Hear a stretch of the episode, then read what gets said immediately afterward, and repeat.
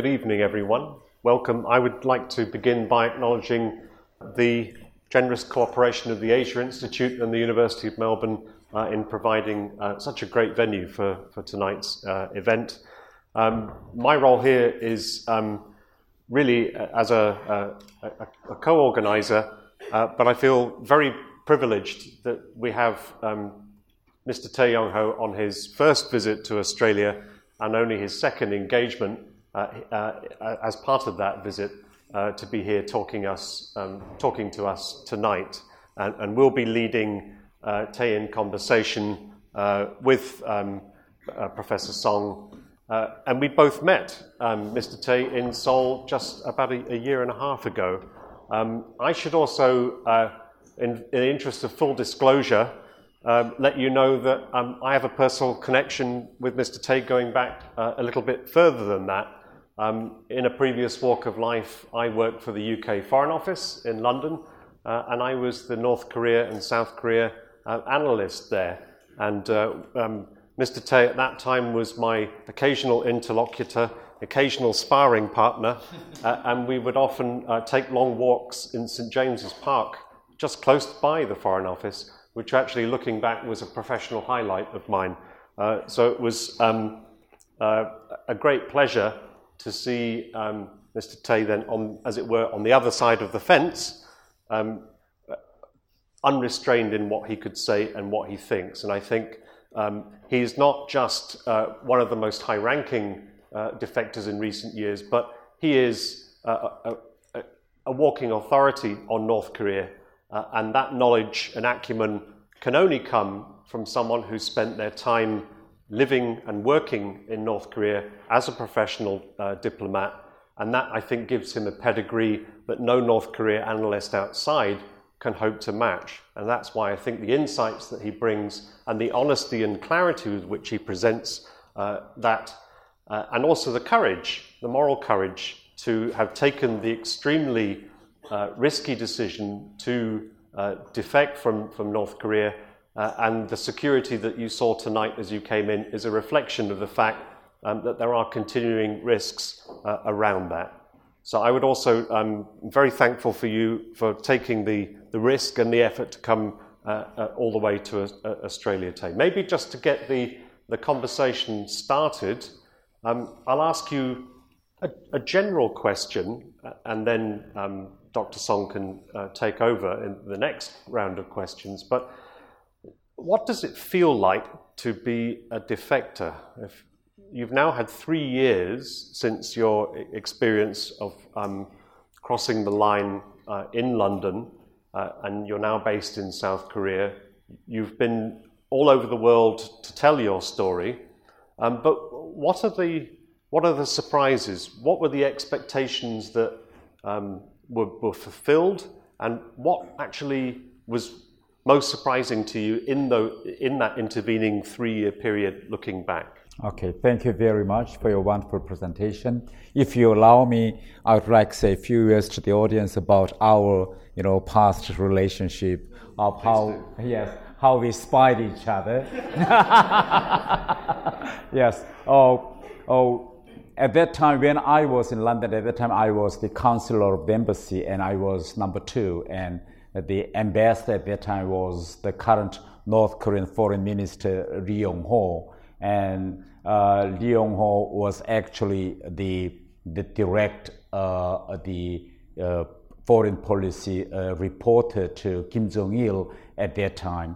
And at that time, it was in America, it was Bush administration's the period, and that was just years before the North Korea's first nuclear test. So at that time, Kim Jong-il thought very deeply whether North Korea can cross over that red line or not, and if North Korea did that kind of nuclear test, then what would be the response from the free world, and would America can actually attack North Korea? Because in 1993, at that time, Clinton administration actually planned the surgical strike against North Korea in order to annihilate North Korea's nuclear facilities. So before 2006, the first nuclear test, we wanted to read the Americans and then free world mind. Then how do we read? Because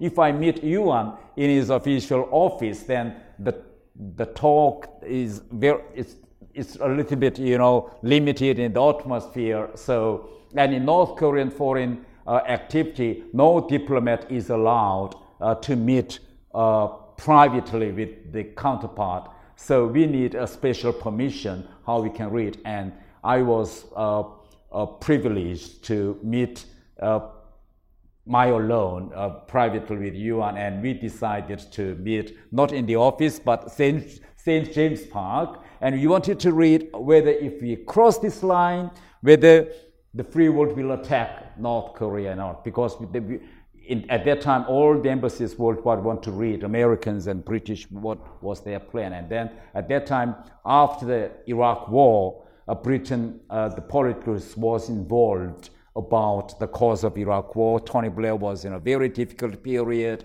and America and Britain failed to find out the mass destruction weapons, you know, the facilities and materials of all this. So after these kind of, you know, spy games, North Korea learned and decided if North Korea conduct first nuclear test, there will be no America's military surgical strike or whatever. That is the conclusion we got. So it was really a long process of spying each other.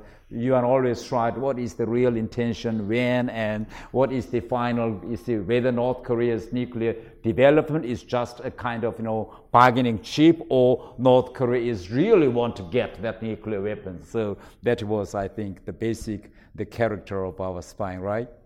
Well, I think you were better at it than I was. Yes, and if I come to your questions, now it is my third year in South Korea, and you know, I was a diplomat of North Korea, but in North Korea, you know, the whole country is disconnected from the world, and there is no internet, but North Korean diplomats are privileged to have access to internet. So during my profession in London, I tried very hard to learn as much as about South Korea, freedom, democracy, all these things. So I thought myself that I really knew a lot about South Korea. But now, after I arrived in South Korea and when I was deeply involved in South Korean politics, culture, and of all these environments, I learned that my knowledge was not enough to fully understand South Korea. So I think South Korean, I think the environment of political culture is very much complicated. And as my private life is concerned, of course, you know, the life in South Korea is not easy, but I am happy with it because now I can do anything what I want to do. So now I enjoy the merit of freedom in my late 50s. First of all, thank you so much for making the long trip from South Korea, and congratulations for making the first trip to Australia and also making all the way down to Melbourne and meet some of my students. You're so lucky. In one of the tutorial, he made a surprise visit. The student have, who is he? Rolling eyes. So then Googling, you know, his name, realized who he is now. But thank you so much for your very special trip. Personally, I feel great privilege to have you here, and also two of your colleagues as well.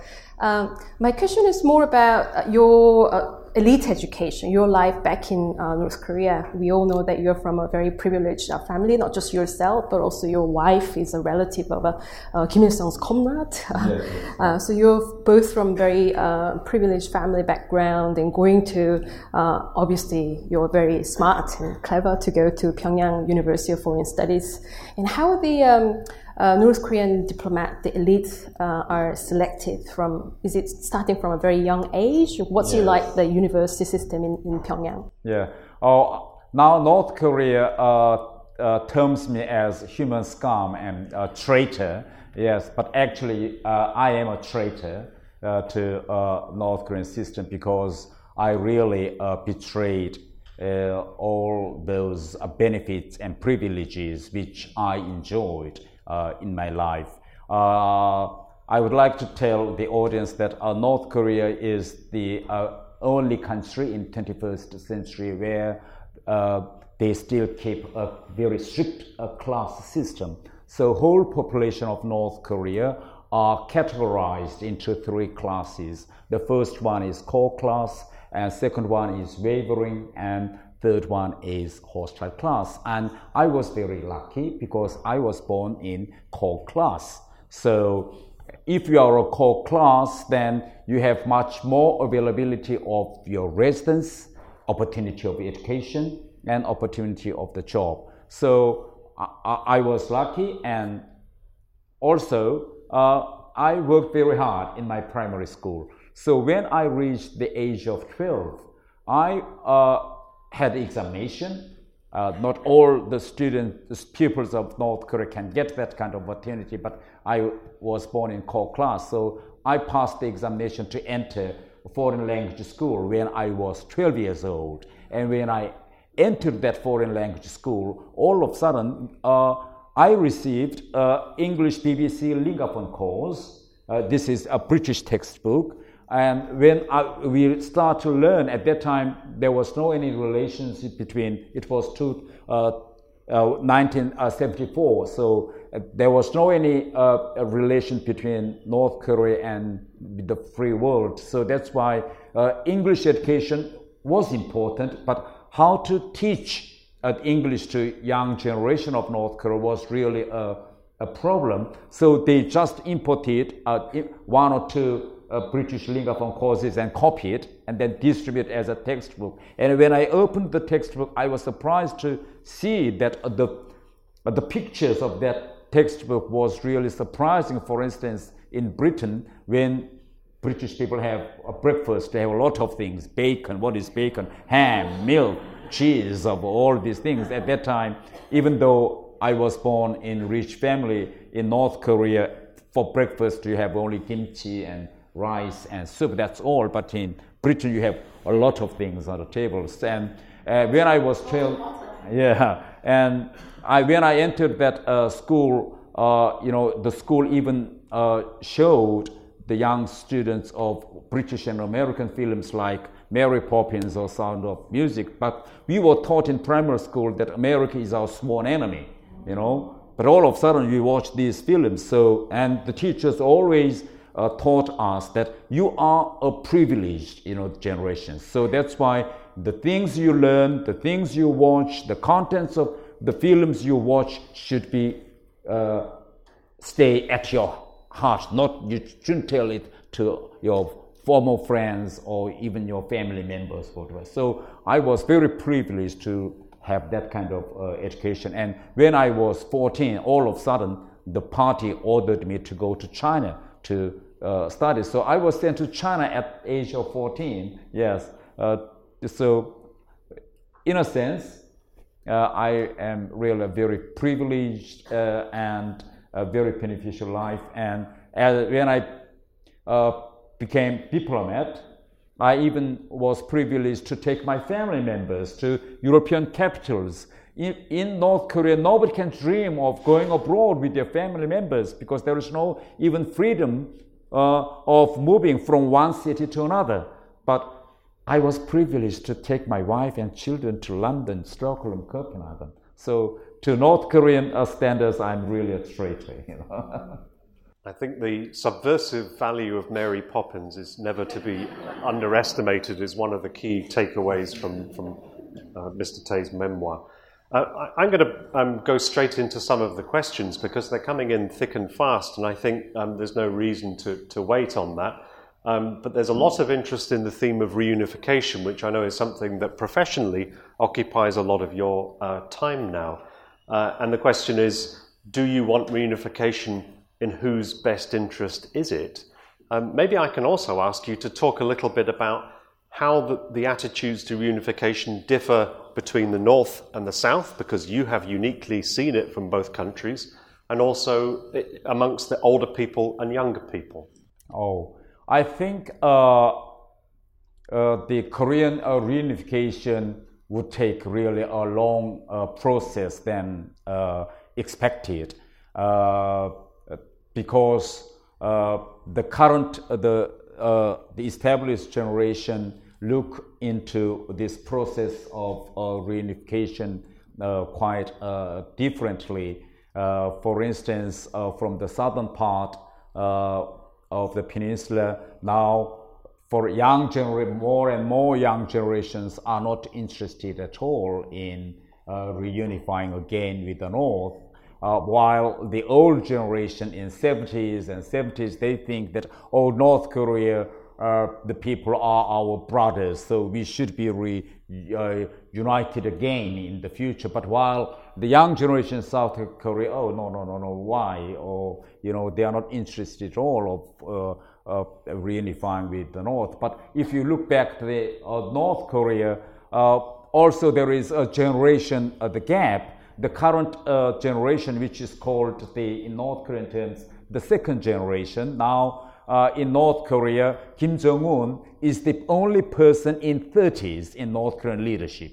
The rest of the North Korean leadership around Kim Jong-un are all in 60s, 70s, or 80s. So the supreme leader of North Korea is his third generation, but he is surrounded with the second generation of all these people. And the second generation of North Korea and also second generation of South Korea, they regard the issue of reunification as a kind of overwhelming the others, like observe or merging or winning the other part issue of the Korean peninsula. But while the younger generation in North Korea, they are different from young generation in South Korea. Young generation in South Korea, they are not interested, not all, but majority of the young generations are not interested in reunification. But the young generation in the northern part, they're different because they learned the failure of North Korean system. So that's why they are looking for something new. They are very eager to know about South Korea, and that's one of the reasons why South Korean movies and dramas are very popular in North Korea. North Korean regime tried very hard to prevent the inflow of South Korean the cultures, but there is a great demand by young generations, so that's why that demand was commercialized by the smugglers. So new films and cultural contents are going to the North Korea's young generations, and they reach it. So when I was in North Korea, I tried very hard to stop my children watching South Korean movies and dramas. I said it is very dangerous. If you are caught by the police by carrying these, you know, the USB sticks, you see, then you would be sent to prison or whatever. So I strongly asked my sons not to watch it, but because of the this kind of IT, the technology now, in the past 20 years, the size of this physical South Korean cultural contents getting smaller and smaller. So even 10 years ago, if you want to watch South Korean movie, you have to buy this size of DVDs, yes. But nowadays, even it is now smaller to that of this smaller size like SD card. So for instance, the young children in North Korea, they always take that SD card, and if the teacher or police search their bodies, they either, you know, put it in their nose. So in North Korea, this card is called nose card, you know. They can very easily keep it all, I say, under the, you know, the sack. So that's why I strongly envisage that this kind of very strong demand for information and for the knowledge about South Korea can, I think, make one day that the similar things, what is going on in Hong Kong, may take place in North Korea one day. They may ask, you know, same value or same treatment like South Korea. So I think the push of future Korean reunification would come from northern part, not from the southern part. That is my predictions. I have a sort of relevant question to that. So there are a lot of activists who advocate for the access to information is very important. So smuggling those, SD cards or USB sticks containing information about outside world, smuggling them into North Korea through the China-North Korea border, that's been advocated by many activists. But if you see from Chinese or North Korean sovereignty or their perspective, it's an illegal activity. Smuggling goods is an illegal activity. It's highly, highly dangerous for those who are doing those acts. What's your take on this approach? International human rights activists smuggling DVD versus that's against the sovereignty of the two countries. Before I tell. Answer that question, I think I have to emphasize and note the current changes inside North Korea, especially among the popular masses. For instance, in the past 20 years, there was a widespread of capitalist market elements even inside North Korea, in spite of strong crackdown by the government. Now, the numbers of this free market or black market even passed over 440. So American satellite system can detect the fast increase of these black and free markets in North Korea. So the one thing is sure that Kim Jong-un regime cannot stop this spread of capitalist the elements inside North Korea. And also in North Korea's 70 years of history, Kim Jong-un regime has seen a mass resistance once. In November of 2009, Kim Jong-un decided to have a devaluation currency reform. But within 1 month, the whole masses of North Korea protested and did not accept this currency reform. So after 1 month of this currency devaluation reform, it turned out to be failure. So in order to turn the responsibility from him to the other people, Kim Jong-il officially persecuted Pang Nam Yi, then who was in charge of North Korean currency system. So through this, Kim Jong-un learned that if he controls too much economically, on the spread of capitalist elements in North Korea, then he would mean the final day. So that's why what is taking place that now Kim Jong-un is a little bit flexible on this kind of economic, the capitalist elements spreading, but he is more tough on the spread of cultural the contents from South Korea. And for how do we disseminate those South Korean cultural contents? In the past 10 or 20 years, North Korean young generation people just merely watched South Korean movies and dramas as it is. So I think what I always propose to North Korean human rights activists and whatever, I always say, tell them that now it's time to make tailor-made the contents in order to educate young generations and North Korean people. For instance, I wrote one story how my children were frustrated and furious when they learned that Kim Jong-un's brother, Kim Jong-chul, traveled to London to see Eric Clapton. I wrote in my book that one day I was instructed, all of a sudden, I was given the password from Kim Jong-un's office to open my email. So I opened my email and they phoned me, the first password is this and that. So I happened to open that the instructions, and then I learned that somebody's coming to London to watch Eric Clapton, and I was ordered to buy 6 tickets for this delegation. And in North Korea, who can travel to London to watch Eric Clapton in a very short span of time? And I was ordered to, book the expensive, the hotels, a lot of seats of all these things. So I thought it must be the Kim Jong-chul, even though he changed his names or whatever. So I planned all of this, and then, but I accepted this as kind of granted, you know, because they are member of royal family. Royal family are privileged people. They can do anything. That was my, you know, the concept. So, but I can't even report what I'm planning even to my ambassador, because that's why it, only direct communication system was established between me and Kim Jong-un's office. The point is that I just disappeared one day from the embassy and from my family because Kim Jong-chul was arriving. So I went up to the airport, I took to the hotels, and then, you know, I didn't tell where I go. So all of a sudden I disappeared, and my boys wanted to know where I am, you know, I can't back. So I stayed together with Kim Jong-chul, but it happened to be that when Kim Jong-chul first arrived Royal Albert Hall to watch the first performance of Eric Clapton, he was depicted by Japanese journalists. There were many Japanese journalists. I don't know how they got that information. They knew Kim Jong-chul was coming. We kept it as a top secret, but they were new. Cameras were already there, so it was opened. So I'm not sure. Maybe British intelligence, maybe.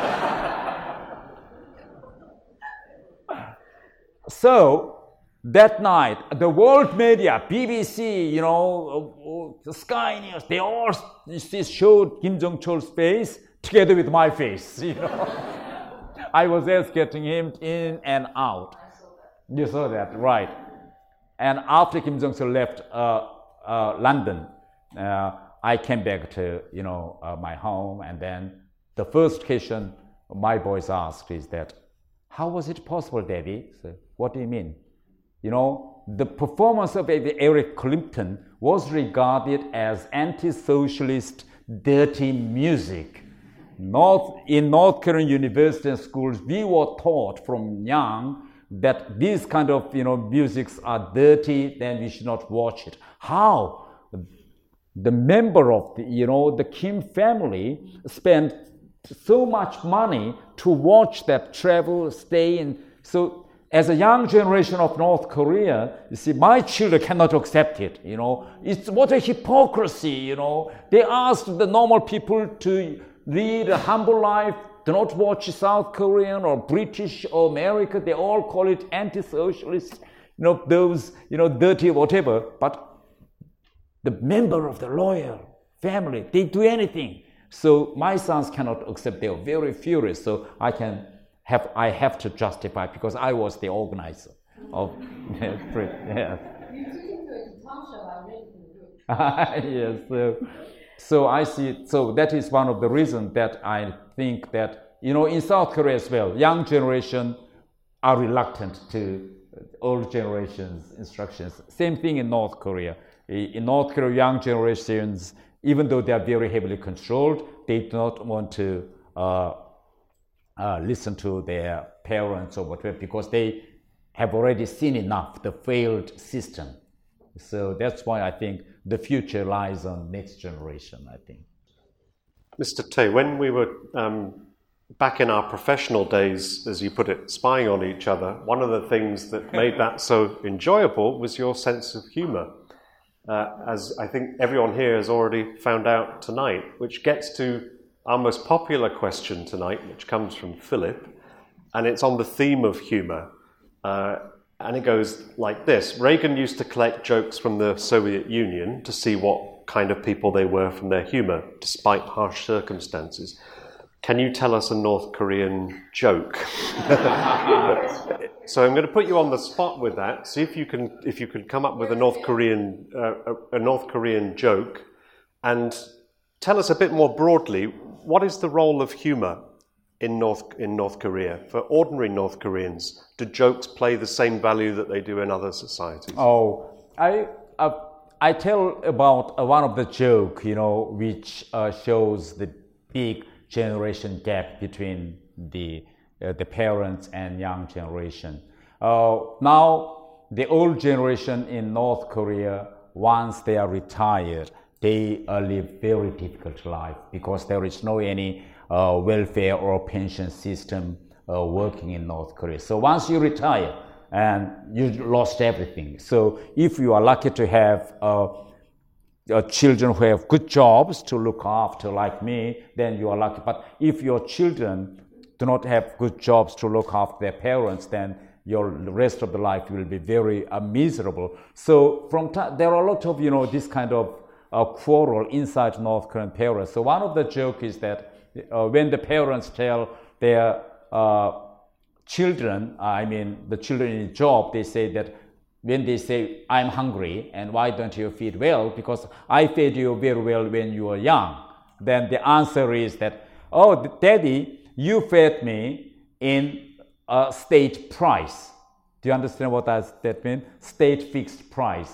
That means when he was young, the North Korea's socialist, the welfare system was working. So that's why at that time, the income of the parents were enough to feed their children.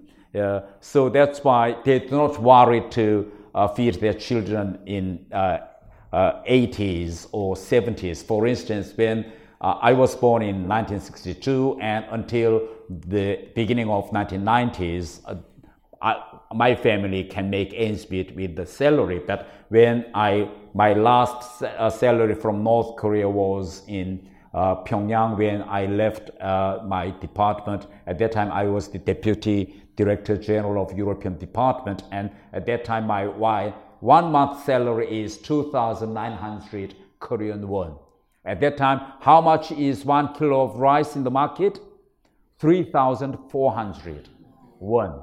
So with 1 month salary, I can't even afford to buy 1 kilo of rice.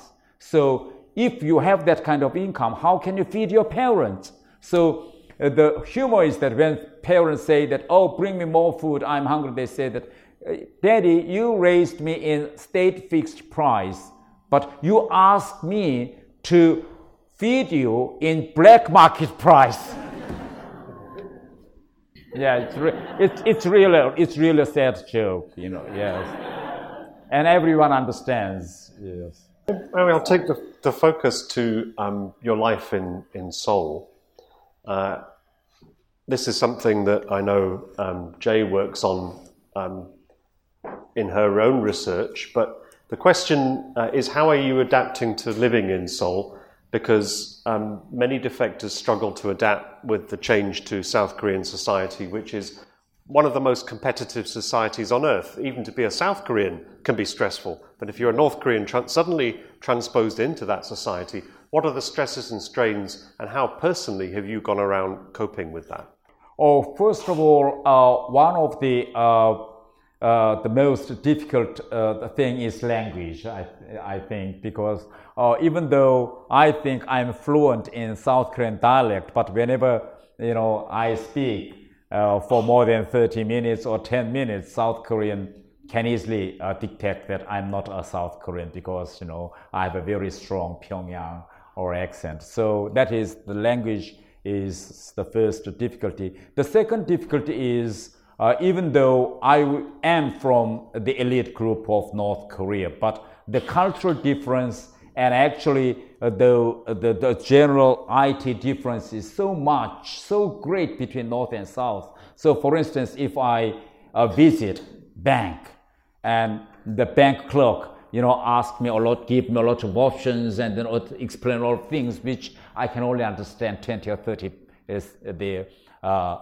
percent. And in South Korea, everyone uses, for instance, Kakao Talk. If you want to transfer your money from your bank account to another, you have to put in your password and put in, how do you say in 인증서, you know, a special certificate. So you have to remember a lot of passwords to do, you know. So it is so this kind of, you know, the cultural difference is really difficult. And another thing is that now I am number one the assassination list by Kim Jong-un regime. So that's why I am really heavily protected in South Korea. My house is 24 hours monitored by South Korean police. So virtually, I do not have even a single second of freedom, actually, you know, of mine. Whenever I go out or whatever, I am heavily protected by South Korean security forces. And another thing is that even when I go out of my house, I have to disguise myself. You know, I have to carry a hat, sunglasses. Sometimes I put that on because why? First, you know, I'm afraid of North Korea's, you know, the spy agents. Second thing is that I'm even afraid of being found out by neighbors, because in South Korea, people are very much concerned about the price of their estate, and they do not want to their neighbors a kind of a high political issue or whatever. They think that these kind of things may reduce the price of their, you know, the houses. So it is very sensitive issues, not to be found even by my neighbors, because when they found out that somebody may think that, oh, what if Kim Jong-un come and explode all our apartments, you know? So that's why, you know, I have to be very careful even not to be detected by the neighbors. So these kind of things, you know, I have a lot of difficulties. But on the meanwhile, you know, I'm very happy because I can do whatever I like.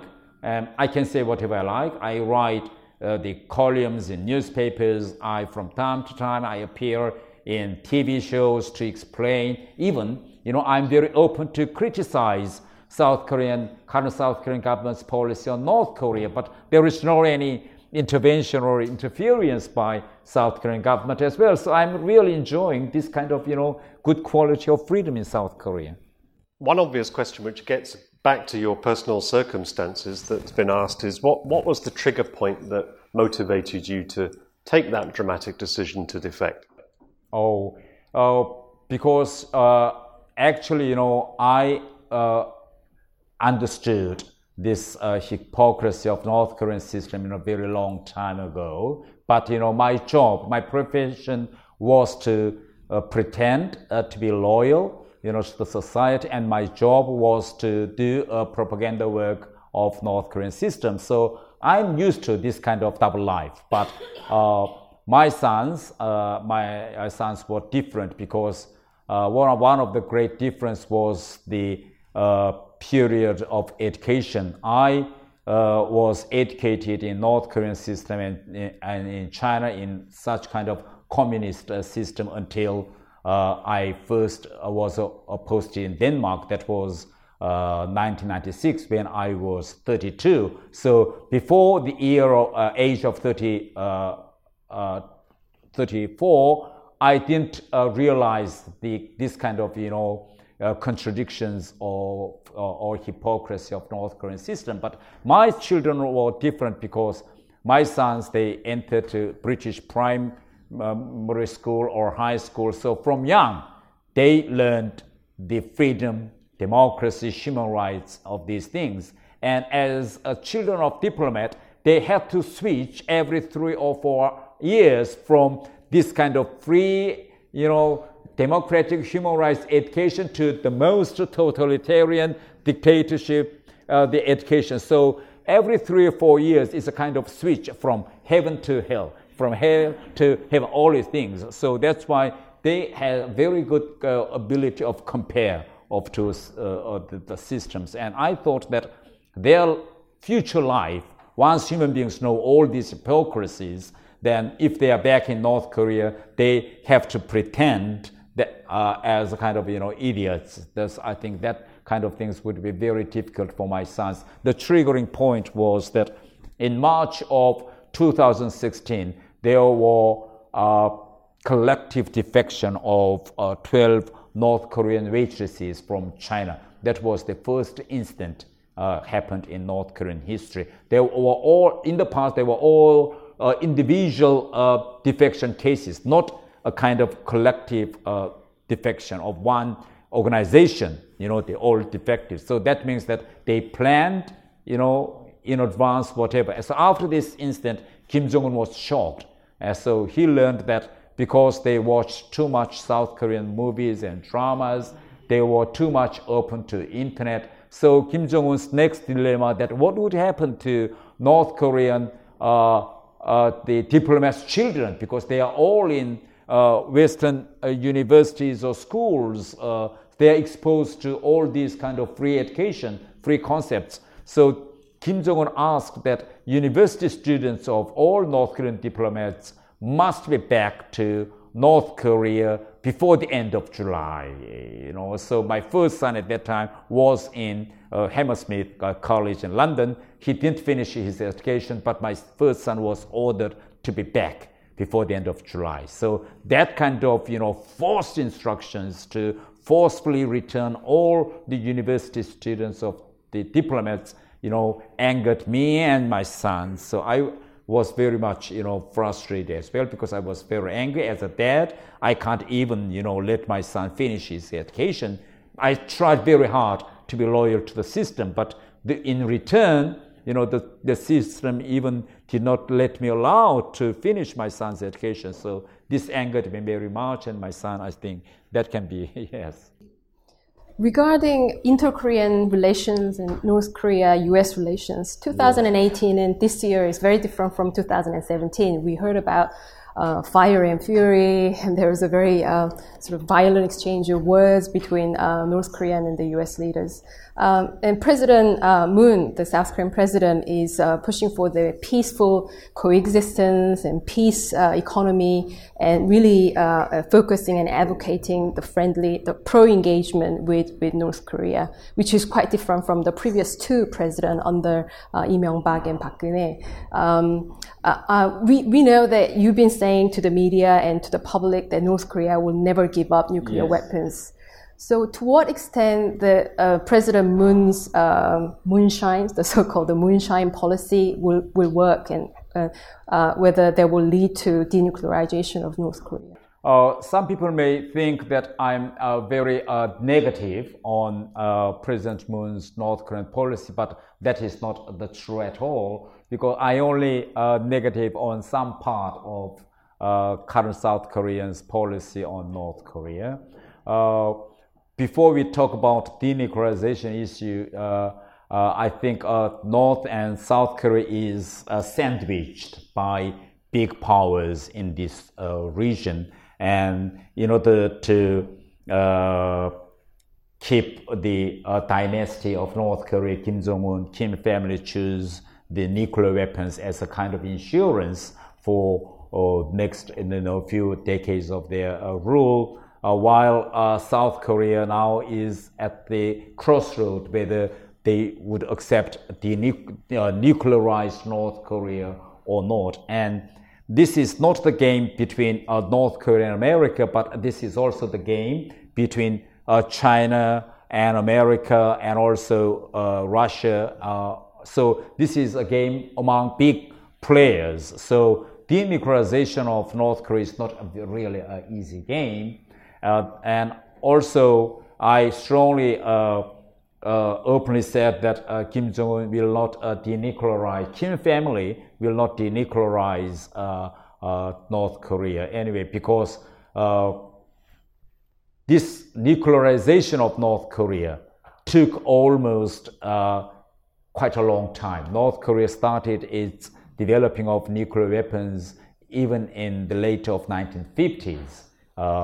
Right after the Korean War. So it was a long history. So North Korean history is just a history of developing nuclear weapons, you know. So they can't say no to the nuclear weapons.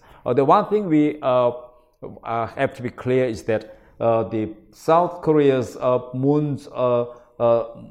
Moon administration's, Moon Jae-in's administration's the policy base. What is the policy base of inter-Korean reconciliation process? The people in the Moon Jae-in, the government, say that Kim Jong-un has made a very bold strategic decision to denuclearize of North Korea in return for economic prosperity. That's why if Trump administration together with the world give the enough return, then Kim Jong-un will denuclearize. I think that assumption is wrong. Kim Jong-un will not denuclearize. So we have to accept a kind of, you know, de facto that Kim Jong-un will not denuclearize. But on the meanwhile, the trick is then how we can cope with the nuclearized North Korea. I think that is one of the very difficult tactic which current South Korean government cope with. And I think, to me personally, I think there is no way to denuclearize North Korea in a short in a near future. I think only time can solve this problem. So only when young generation of North Korea stand up for change and bring the change in North Korea, then that is the way of denuclearize of North Korea. The current denuclearization negotiation or peace talk with North Korea cannot reach the destination of denuclearization. You talk about the young generation in North Korea, but this gets to an interesting question. Of course, Kim Jong-un is part of the young generation in North Korea. And doesn't that set up a potential issue in a Confucian society like Korea, where elders are revered and respected? How easy is it for elder North Koreans in the system to accept orders from such a young man? Oh, North Korea has been built in a concept of, you mentioned the word of Confucianism, but in North Korea, it's a kind of system of one family. So in North Korean education, we are always brainwashed that the whole North Korea is one family. That's why we should help each other. So if it is one family, then who is the father? So father is always from Kim family. So when Kim Il-sung was alive, Kim Il-sung was the father of North Korean family. When Kim Jong-il is alive, then Kim Jong-il is the father of North Korea. When Kim Jong-un becomes the leader, and naturally, when he was appointed as the successor of Kim Jong-il, he naturally becomes the father of North Korean society. Then who is the mother? Mother is Workers' Party of Korea. And what are the rest? No matter how old you are, no matter what kind of brilliant history you have in North Korean society, Kim are the father, Workers' Party of Korea is mother, the rest is minors. So they have already established this kind of long tradition inside North Korea. So when Kim Jong-un in 20s was appointed as the leader of North Korea, the leaders around him who were in 80s accept this young leader in 20s as their father. I hear from other North Korean defectors that the concept of Trinity in Christianity, Christian belief, is very similar to Juche ideology. Yes. Because it's Father, Son, and Holy Spirit, and it's Kim Il-sung, Kim Jong-il, and Juche ideology. Yes.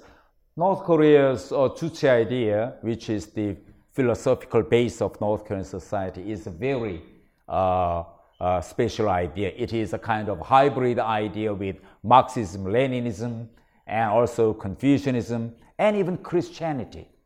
So if you look into deeply in North Korea's society and its managing a system, it is very similar from Christian churches. So for instance, in North Korea, there is a constitution, but above constitution, there is a party regulation. In North Korea, we call it 10 monolithic ideological system. There is a 10 principles. And where are the 10 principles from? This 10 principle is from the Christian 10 commandments. It is exactly same. Kim Il-sung and Kim Jong-il just changed the word of God into Kim Il-sung and Kim Jong-ilism. So for instance, number one, in 10th commandment, it is said that you should only believe God. The number one of 10th principle is that North Korea should be Kim Il-sung and Kim Jong-ilized. You know, number three, for instance, you should not believe in any the cult except God. But if you read number three of a 10th monolithic ideology system, you have to absolutely believe only Kim Il-sung and Kim Jong-il. If you see those sequences and all this, it is almost the same. Kim family even didn't change the orders of 10th commandment. It was exactly the same. If you go to your handphone and compare these 10th commandments of Christianity and the 10th principle, it exactly matches. And for instance, the daily life of North Korea. You know, in 10th commandments of number 4, it says that you should have a holiday at least one day a week. So that means that you should go to church and try your religious belief, practice your religious belief. In North Korea, it is the same. Every Saturday in North Korea, Saturday is not a working day. So you should come to this kind of, audience room, and then you are supposed to listen all those teachings of Kim Il-sung and Kim Jong-il. From 9 o'clock to 9 o'clock, we call it a general review. That means that every one of the unit is supposed to stand up and say about your mistakes to the other audiences. How do you say? The first thing you should quote what Kim Il-sung and Kim Jong-il said. Exactly. You can't fabricate it. You just quote how Kim Jong-un said it. It is something like in churches, the priest always quotes the Bible, right? And then you say about your mistakes. So if you look detail of North Korean society, it is like, a kind of, religious feudal system. One more question on the nature of North Korean society. We've been asked, what about gender representation in the DPRK's foreign service and military? Is there a feminist movement, and how does this interact with the class system? Oh, yes, according to the law of North Korea, there should be a kind of gender equality according to the law. But the only place where you can see this kind of gender equality is North Korea's Supreme People's Assembly. It is the parliament where they always open the number of the parliamentarians, and then they always open the quota of the female. That is the only place. But in foreign service or military, the majorities, I think, 99% are the male. So actually, gender equality is not provided in North Korean system. It is not only the matter of North Korea. If you look at the Marxist and Leninist theory and the rest of the socialist and communist societies, the first communist revolution was in 1917 by Russia's Bolshevik Revolution. In their past history of 100 years, there was no even a single female state leader. Why? Because if you read Marxist-Leninists, they say a lot about gender equality. But the system is something like one-party system, the leader of the system. It's very subversive. A system. The people are supposed to obey all the instructions from the top. So it is really a top-down system of all socialist and the communist system. So if in the communist system is the only system where they can't produce any female leader. Can I just press you on that, though? Yes. Because one of the defining things about Kim Jong-un's style of government is his sister has come to prominence. Yes. And also the head delegate in the Ministry of Foreign Affairs on the six-party talks is also female. Yes. Is that part of something that defines his particular style? Is he more comfortable, do you think, around the company of women? I think that is really a good question.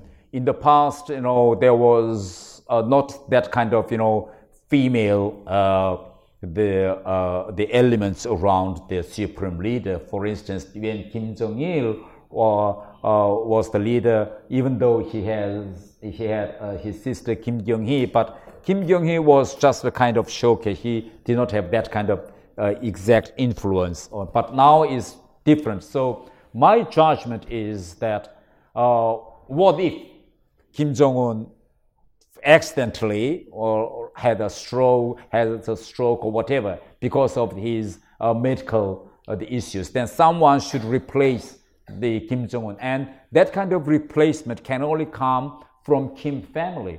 And who could be the next if there is something happens to Kim Jong-un? So only his Kim Yo-jong can be the next successor of North Korean system. That's why maybe because of that Kim Jong-un is preparing a kind of post-Kim Jong-un era by giving more and more, I think, the power or kind of, you know, the influence to his sister, and he would like to change a kind of, you know, already established a kind of, you know, the images of the ladies, like, you know, Kim Yo-jong. After Kim Yo-jong, there is Choe Son-hui. Now he is the first deputy foreign minister. After Kim Yo-jong, there is also Hyun Song-ul. So that's why he would like to bring more and more female elements in order to prepare post Kim Jong-un, I think, the structure. That is my guess, the fact. Yeah. I actually had the same question. What's the secret of Choe Son-hui's success? I mean, she's now appointed as one of the senior member of the Korean Workers Party. She led the DPRK team in the negotiation with the US, but she's the one of the very few who survived. Kim Yong-chul's gone, yes. and Kim Jong-chul was gone, but now back. But she stayed and remained as a very powerful member of the party. Yes. Actually, Choe Son-hui is the line of Ri Yong-ho, the current foreign minister. And Ri Yong-ho served quite a long time in North Korean American negotiation, even in early of 1990s. So he almost served in one line in negotiation team, and Choe Son-hui was the second line of it. And Choe Son-hui was a female diplomat. So the rest, the member of this negotiation team, if in North Korean diplomatic service, after you work 2 or 3 years, you leave that team and you are posted abroad. So you have leave 3 or 4 years from that main line, and then after your service in foreign countries, you come and join again. So there is a frequent leave every 3 or 4 years, but Choe Son-hui was female, so she was never posted to embassy in her career. She always stayed in the past 30 years in that line. She even didn't miss a single, you know, the meetings with Americans. So actually she is the living witness of the past, the negotiations with America. We unfortunately just have time for one final question, but I'd like to bring the focus back to Australia. This is, after all, your first visit here. And the question is, rather facetiously, how many North Koreans know that Australia exists? But let's just turn that around. I think the fact that we have so many people here coming to hear you tonight shows that there is a great deal of interest in North Korea. What about impressions of Australia in North Korea? What do people know? What's the image of Australia that conjured up for most of them? The name Australia happens quite often in North Korean textbooks or novels because of Korean War. During the Korean War, you know, 14 foreign countries sent their troops, but majority of the troops were army. But Australia at that time sent air fleet.